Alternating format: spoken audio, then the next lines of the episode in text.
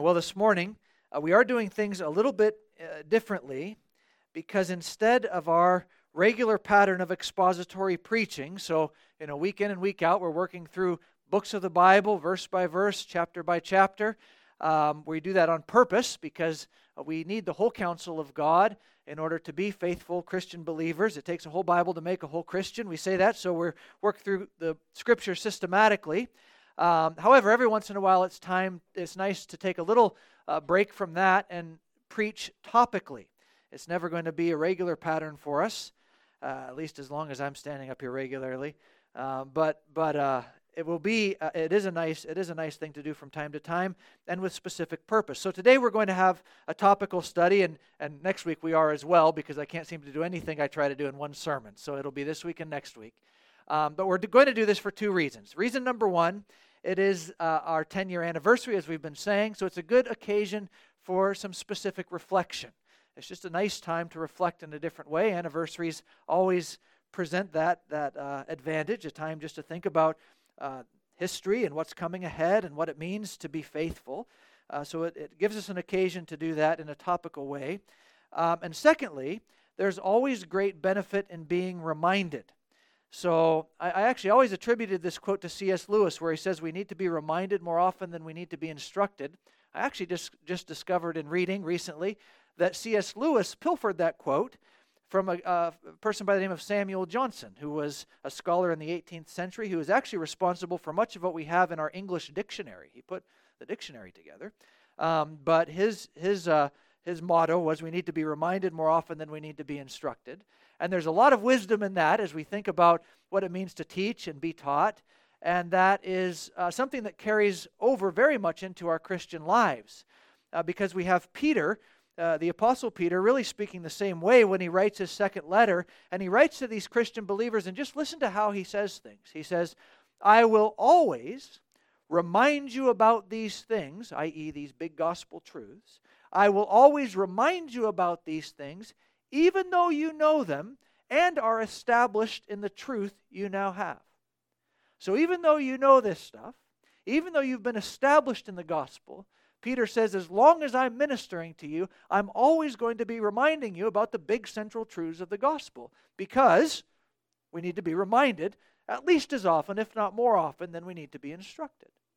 And so, as we come to this particular occasion, it is a good occasion for us to remind ourselves of the purpose for which we exist as a local church. So here we are on our 10 year anniversary. We can ask this question why do we exist as a local congregation of worshipers of Jesus? And again, as we work through the things that, that, that we'll talk about this week and next, this is going to probably be nothing new for any of us, but it is just good to remind ourselves of these things. We need the reminders. Um, and so and so there can be an advantage for us here. So what we're going to do is we're is we're going to think through our purpose. Why why do we exist as a local church, um, as as disciples of Jesus gathered together in this kind of committed, ongoing, persevering relationship? Um, there, there was an article published in, in a psychological journal journal that I ran into in the course of some of my other studies uh, not too long ago, and, and it was interesting. Just listen to the way they put things, talking about purpose, just in, in humanity's need for purpose in general. This, this is what they said Having a purpose in life is one of the most fundamental human needs.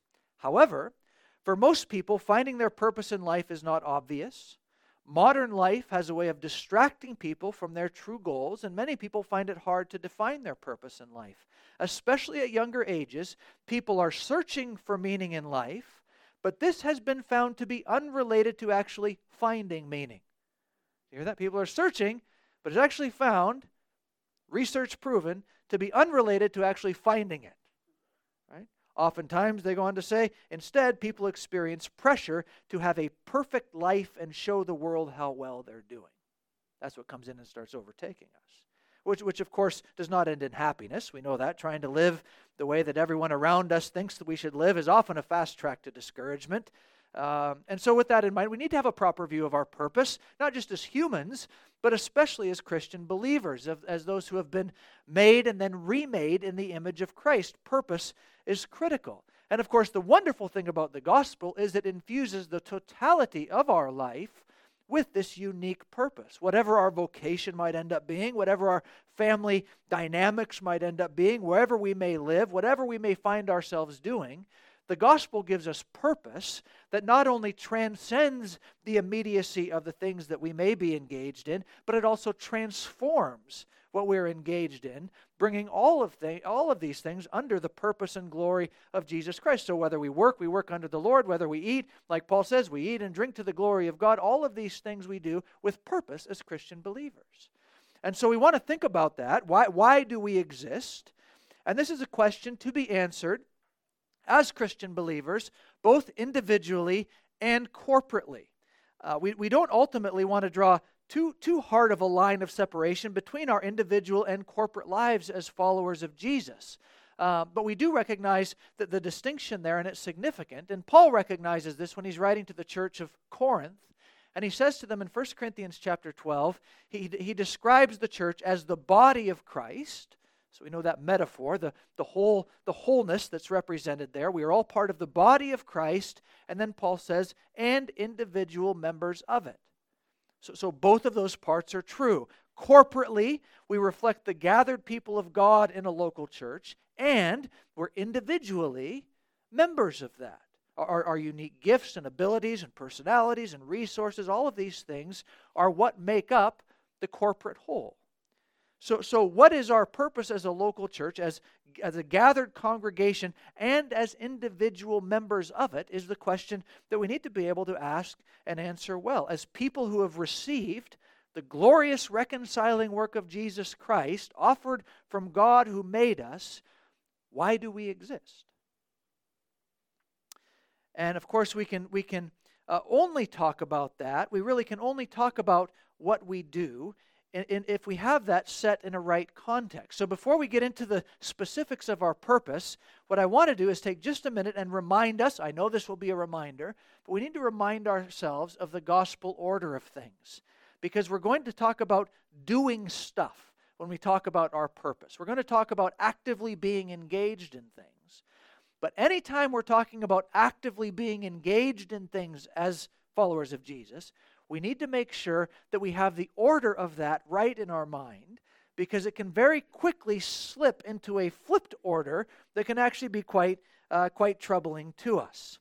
And so, and so we'll just say from the beginning the order is this. Why do, why do we do stuff in the Christian life? Well, we, we do. We, we engage in faithful Christian living full of purpose, not first and foremost because we hope to get something, although that's there as well, but we engage fundamentally, foundationally in the things we do because we already have something. And that is very basic and foundational to how we understand the truth of the gospel. We don't seek to live a life for the glory of God, for example, which is what we're going to talk about today. We don't seek to live a life for the glory of God, hoping that if we do well enough of that, we will gain His favor. Instead, we seek to live a life to the glory of God because, in His free grace, in His the extension of his unmerited kindness, we have already been brought into an eternally favorable position with him. So we don't seek to do in hoping to get, but we live our lives in this way because of what we've already received.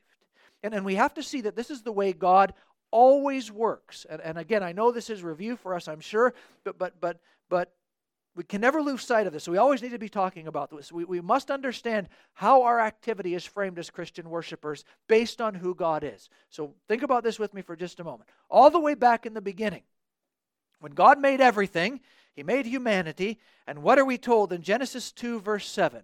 We're told that the Lord God made Adam from the dust of the ground. Just in case we ever needed to be humbled, right? The Lord God made Adam, He made the man from the dust of the ground. And what did God give to the man of dust? Well, Genesis 2, verse 8 the Lord planted a garden in Eden in the east, and there He placed the man He had formed. And that garden was a paradise garden. What was pleasing to see and eat was all around. The communion with God was free. Right? And we have to understand the critical truth that this is communicating from the very beginning of God's created order in terms of how he deals with humanity. Imagine if he had made Adam from the dust, And he said, Adam, I'm going to place you uh, 500 miles outside the radius of paradise, outside the radius of Eden, and I'm going to have you work and keep that for, say, 120 years. And if you do that really well, Adam, what I'd like to do is, is then move you in, maybe within 130 miles from Eden.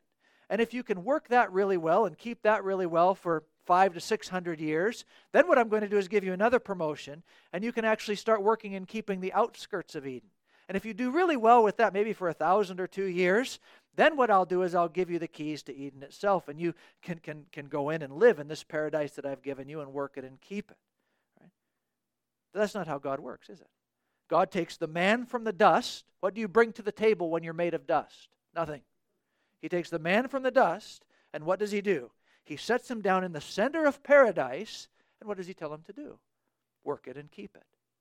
You see the gospel order of things. God takes us when we have nothing to bring, sets us down in this glorious position of extraordinary grace, and then calls us to obey Him, responding to the grace that He's extended, not to earn the grace He would extend. You see? And this is just all through the scriptures. We see this in so many places. One of the most pronounced places we see this is in the Exodus. So Israel there is under bondage in Egypt. They're, they're, they're under bondage in slavery. It's horrific conditions. They cry out to God to save them, and he, ultimately he, he redeems them. And then we think about the Ten Commandments that God gives to them. Imagine if the Ten Commandments began this way. Say they came before the Lord delivered them, and he said to them, "Okay, Israel, I hear your complaints. I hear that I see the struggle is real. You're under extraordinary bondage. Um, so here's here's the deal. I will be the God who delivers you from the house of bondage, from Egypt, if you can keep these Ten Commandments for 30 to 40 years. If you keep at least seven of them, if you keep seven of them, then what I'll do is I'll go ahead and I'll rescue you from Egypt. Israel would still be in Egypt, wouldn't they? They would never have been redeemed. But how do the Ten Commandments begin? I am the Lord your God who what?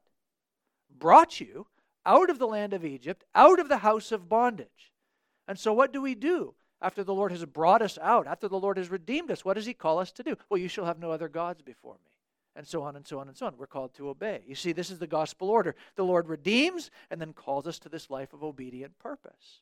We get, we get a, a, a, wonderful display of this in Romans chapter 12 when Paul just says it outright. Therefore, brothers and sisters, in view of the mercies of God, I urge you to present your bodies as a living sacrifice.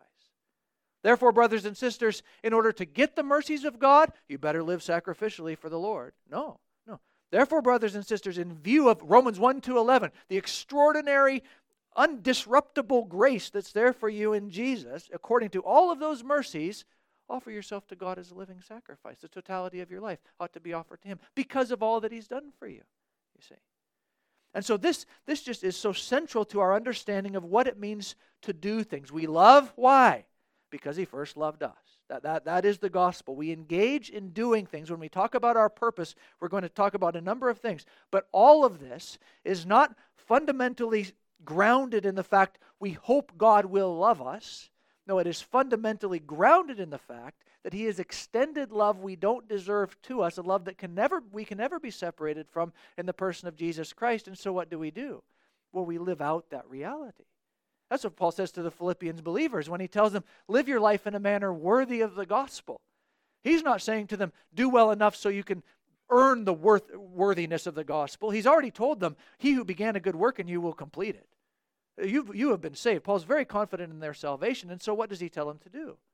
Live like safe people. You've had this extraordinary grace from God in Christ Jesus. Now go and live like the gospel is your gospel. Right? And so we just have that in our minds always as we talk about engaging, whether it's, it's in, our, in, in our, in our endeavors out in the world, whether it's in our ministry, uh, specifically as a local church, whether it's our individual lives, we are living out of the fact that we have been given eternal grace that can never be removed from us in the Lord Jesus. We do because of what has already been done and completed for us. Just always clear on that. Clear on that. You can nod. We wouldn't want to say amen, that'd be too much, but we can nod.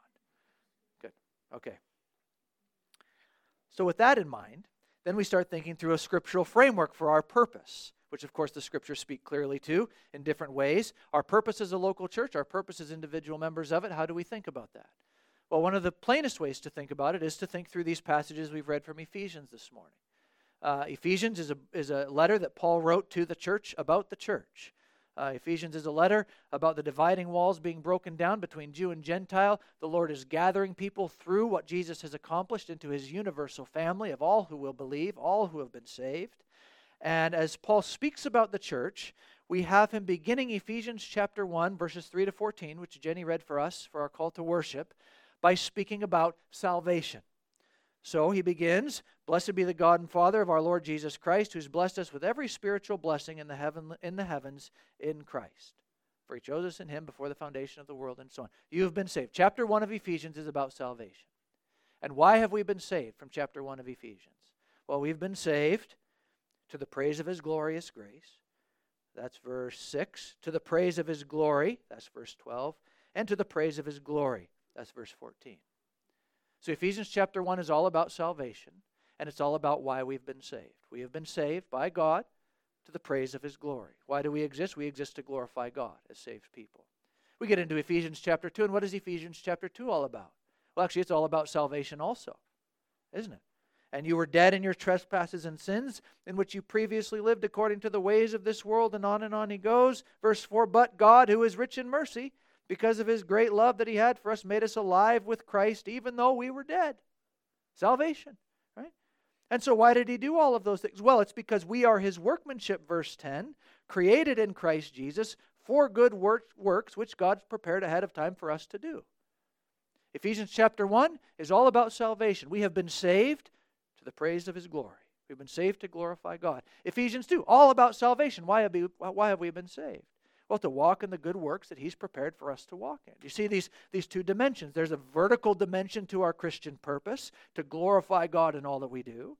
And there is this horizontal dimension to our Christian purpose, to walk in the good works that He's prepared for us to walk in. And as we think about our, our Bibles, we recognize that those good works basically divide into two categories, which is how we talk about it in our purpose statement. We exist for the good of God's people. We've been prepared for good works for one another in the church and we have been prepared. Uh, those good works include living for Christ out in the world. So that's why when we talk about our purpose statement, we have those three parts. We exist for the glory of God, we exist for the good of God's people, and we exist for Christ in the world. Now, what we're going to do today is we're just going to talk about the first part of that. We exist for the glory of God. Um, and, we're, and we're going to unpack how, how, that, how that can play out for us. And then next week, uh, we will we'll take those other two because again, I, I couldn't squish it all in. Even oh, I'm just, man. Okay, struggling even today. We'll see how far we get. Is it really that? Wow. Okay, so we exist for the glory of God. Yeah, that's right. You all help with chairs. We can we can get out of here quick. It'll be all right. Uh, we exist for the glory of God is a very pious statement, isn't it? Doesn't that sound like a nice Christian thing to say? Why, why do you exist? Well, brother, just want you to know I exist for the glory of God. Well, right. But, but we, well, we do understand that that is, a, that is a, a framework for living that has occupied uh, Christians' minds from the very beginning. We even have that in, in old confessions of faith, like the Westminster Confession of Faith, the Westminster Shorter Catechism. First question is, What is the chief end of man? In other words, why do you exist? And the answer to that is we exist to glorify God and enjoy Him forever. This is, this is why we have been saved. Um, the question, of course, is that sounds nice and pious. What does that really mean? How does that really play out in our lives? And, and so we can think about that apparently for about seven more minutes, but, but we'll, we'll try. Um, the, the word glory, and, and again, this is review for us, but the word glory comes from that Hebrew word kavod, which is just a general term for weight. Uh, as, as it was used in the, in the early markets. Um, it was a word that reflected the weight of grain, for example. So if grain had a certain weight, it had a certain value. Right? So, so as the, the word kavod ended up being used uh, throughout the scriptures, it was used in a weighty way, like, like Eli in 1 Samuel when he falls over and breaks his neck and dies. It was because he was kavod, because he was heavy. Right? But at the same time, then, kavod comes to be used to describe the weighty worth of, of, of many things, not least of all God himself. So we get into Psalm 19, and David, the psalmist, says, The heavens declare the kavod of God. In other words, if we're going to speak about some way of measuring the worth and worthiness of God, what do we have to do? Well, actually, what we have to do is we need to express how worthy that in a scale. That's, that's some way to begin to express how worthy God is. The heavens declare the glory of God. So, so glory in and of itself speaks to something uh, in terms of its weighty worth. So, so when we say that our purpose, why God made us and saved us, is to glorify Him, we're speaking to the fact that we exist both individually and as a local church to display and confess and promote God's weighty worth, His value. And how do we do that? Well, in, in many different ways, uh, both individually and corporately. And we, we can think about a number of these, so I'll just run through them here briefly. Uh, but we can think about this in terms of adoration. We glorify God. We display His weighty worth in our ador- as we express adoration for Him, um, which is which is how Jesus defines things when He's asked what the greatest commandment is, isn't it? What is the greatest commandment? Well, love the Lord your God with all your heart and soul and mind. So, with the totality of your personhood, express affection, express adoration for the Lord. Um, Jesus speaks to Peter about this after, after his resurrection when he restores Peter, after Peter's denied him three times. What's Jesus' question for Peter three times? Do you believe in the inerrancy of Scripture? Do you believe in the inerrancy of Scripture? Do you believe in the inerrancy of Scripture? No. Do you love me? Do you love me? Do you love me? So, so, so for us, uh, the, we do believe in the inerrancy of Scripture, of course, right? But you see a priority here that, that is placed out in the Scripture. So for us, individually and corporately, this has, this has implications. When we think about the adoration of God, individually, this means that we live in ways that show our greatest affection is oriented toward God Himself, Father, Son, and Spirit. So, so we glorify God when things that are contrary to God's personhood and goodness are rejected and things that reflect God's personhood and creative goodness are embraced and celebrated. That's how we love God. With, with our minds and our thinking, with our bodies and our physical being, with our soul and the spiritual pursuits of our inner life. The affections of our personhood are oriented toward God and what He says is lovely. And as we orient ourselves toward Him in that way, what we're saying is He's lovely. That has implications for us personally and individually as a church. And that is, and that has, as that has implications for us uh, corporately as a church, we can think about that just in terms of our corporate worship on the Lord's Day and why it is so important. Of course, our corporate worship on the Lord's Day is important uh, because we need the encouragement that comes from the saints and the scriptures and the sacraments. We need that just at a personal level, we need that. But, but it's not just that. Corporate worship is important to us because God loves it when His people gather to offer their praise, and loving Him means engaging in the things God loves. And then we get this in many places Psalm 95, Psalm 96. We even saw this last week in Jesus' zeal for pure temple work, for purified worship in the temple as he, as he did that. The Lord loves the gathered, pure worship of His people. In fact, one of the most graphic places where this is uh, spoken about is in Psalm 87, where Psalm 87, verse 2 reads like this The Lord loves Zion's city gates more than all the dwelling places of Jacob. Strikes us as a strange sentiment at first, except we, we must remember that Zion's city gates reflect the opening to the city of Jerusalem, where the people of God would come in to celebrate festivals, the worship, all of those things would be done in the temple, where the people from the outlying areas would come in through Zion's city gates to offer their worship. And what, what is the Lord saying? He's saying, That is what brings me such great joy. I, I love that when my people are coming into my city to rejoice and to worship more than I love just all the little individual things going on out here in the, in the various homes in the outskirts of, of the land of Israel. There's a uniqueness to the gathered people of God worshiping that the Lord loves. And so, one of the ways we glorify God is in our adoration of Him, which means what He loves, what He says is lovely, we love.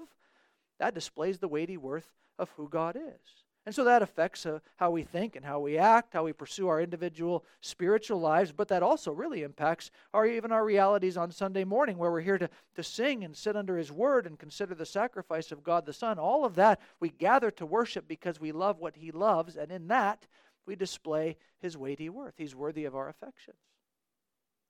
So we glorify God in our adoration of him. We also glorify God in our satisfaction in him, both individually and corporately. So, individually, for example, uh, Psalm 73. Psalm 73 is a psalm about uh, uh, uh, a person who is deeply struggling because they're looking out at the world around them and they're asking the question, why am I bothering keeping myself pure? I look around at the world all around me, and it seems like uh, the wicked, those who are so contrary to God, they're the ones who are flourishing. They're the ones who have all the stuff. They're the ones who have all the happiness. Nothing's bothering them at all. All everything is going really well for them, and I'm having all these troubles. So why would I bother keeping myself pure? Why am I bothering with this whole faithfulness thing? And then the psalm takes a turn as he, sa- as he says, And then I entered the house of God, and then I discerned their end. In other words, he came into the place of worship where his attention was oriented vertically to the reality of who the living God is. And what does he say? Well, at that point, he says, Who have I in heaven but you?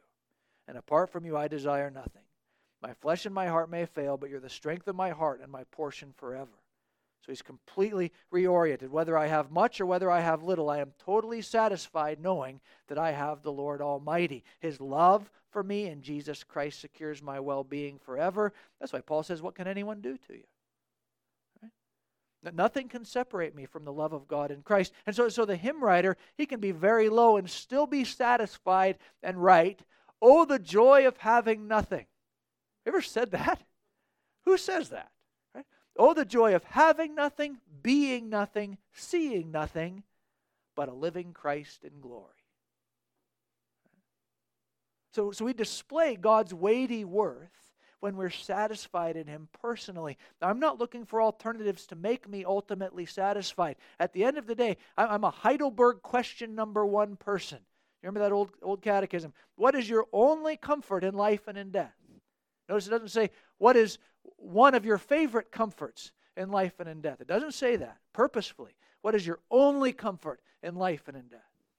My only comfort in life and in death, the answer goes, is that I am not my own, but I belong body and soul in life and in death to my faithful Savior Jesus Christ. He's fully paid for all my sins with his precious blood and set me free from the tyranny of the devil. He also watches over me in such a way that not a hair can fall from my head apart from the will of my Father in heaven. In fact, all things must work together for my salvation because I belong to Him. Because I belong to Him, I'm assured of this eternal life. And so, as we think about what satisfaction really means, we recognize that God is our comfort. He is our comfort, and we display His glory as we rest in our eternal satisfaction in Him. The people of Hosea's day, they were condemned by God because they were chasing spiritual alternatives. Idols that promised to satisfy but couldn't satisfy. Rather than glorifying God, uh, they were living in ways that are contrary to Him. So the Lord spoke through Hosea, and He said that, that, that Israel was acting like an unfaithful wife. They were looking for satisfaction in destructive and unrighteous places. Right? So as we think about that corporately, not just individually, but corporately. We glorify God as a corporate congregation of God's people when we say we are not looking for alternatives. We're not interested in the satisfaction that the world might promote, even in what we see as might uh, that, that might look so flourishing and, and wonderful and alluring around us. No, we're going to say we're not interested in spirituality or ideology or philosophy that's new and fancy and shiny and alluring, promising to give us all of these wonderful things. No, we don't look to those things. We are satisfied and that the weighty worth, the, the great worth of the infinite, eternal, unchangeable God, full of wisdom, holiness, justice, goodness, and truth, God Almighty is enough for us. He's the planner, procurer, applier, and preserver of our eternal salvation, and so we look no further for satisfaction than the fullness of, of freedom and forgiveness that's there for us in Christ, revealed through His revealed through His Word. We're satisfied in that. We, we're just very happy to say, my salvation, my eternal well being comes by grace alone, through faith alone, in Christ alone, as revealed in the authority of the Scriptures alone, to the glory of God alone. We glorify God in our satisfaction in Him. We'll just stop. We'll stop with this. We're going to have to keep going next week, but we'll we'll stop with this for now. As we go out into our weeks, the reality that we can be completely satisfied in Christ has to, has to be a dominating factor in our minds if we're going to live for His glory. So we go out into our weeks, and what are we saying? We're saying for Monday we have Christ. Right? We need to be reminding ourselves of these things constantly. For sin we have Christ. That temptation that comes crushes us, the guilt that can weigh upon us. No, for all of these things I have Christ who's sufficient for me in this. For trials we have Christ. He will preserve me ultimately into glory. For confusion, we have Christ. He is the way, the truth, and the life. I may not know it all, but I know that in Him I'm eternally reconciled to the God who made me. For sickness, we have Christ. He's going to be the one who will one day restore me completely and not leave me wanting, but leave me whole and perfected for all eternity. For pain and emptiness, we have Christ. For death, we have Christ. Because for life, we have Christ. So where else would we go? We're just satisfied eternally in the supremacy and sufficiency of knowing the Lord Jesus. So in this, we declare there is nothing that is of greater kavod than God. Right? We glorify God in our adoration of Him. We glorify God in our satisfaction in Him. We'll finish and then we'll talk a little more next week about our joyful obedience to Him and our dependence upon Him. And we'll try to smush the other stuff in there too. Okay, but we'll stop there for the day and we just reflect on this as a defining and constraining reality for our lives. Let's pray together. Uh, so, Father, we ask that you would renew us in this truth this morning, that it would be life giving for us. We uh, desire to live our lives in a way that shows there is no, no one and no thing that is of, as of great value as you.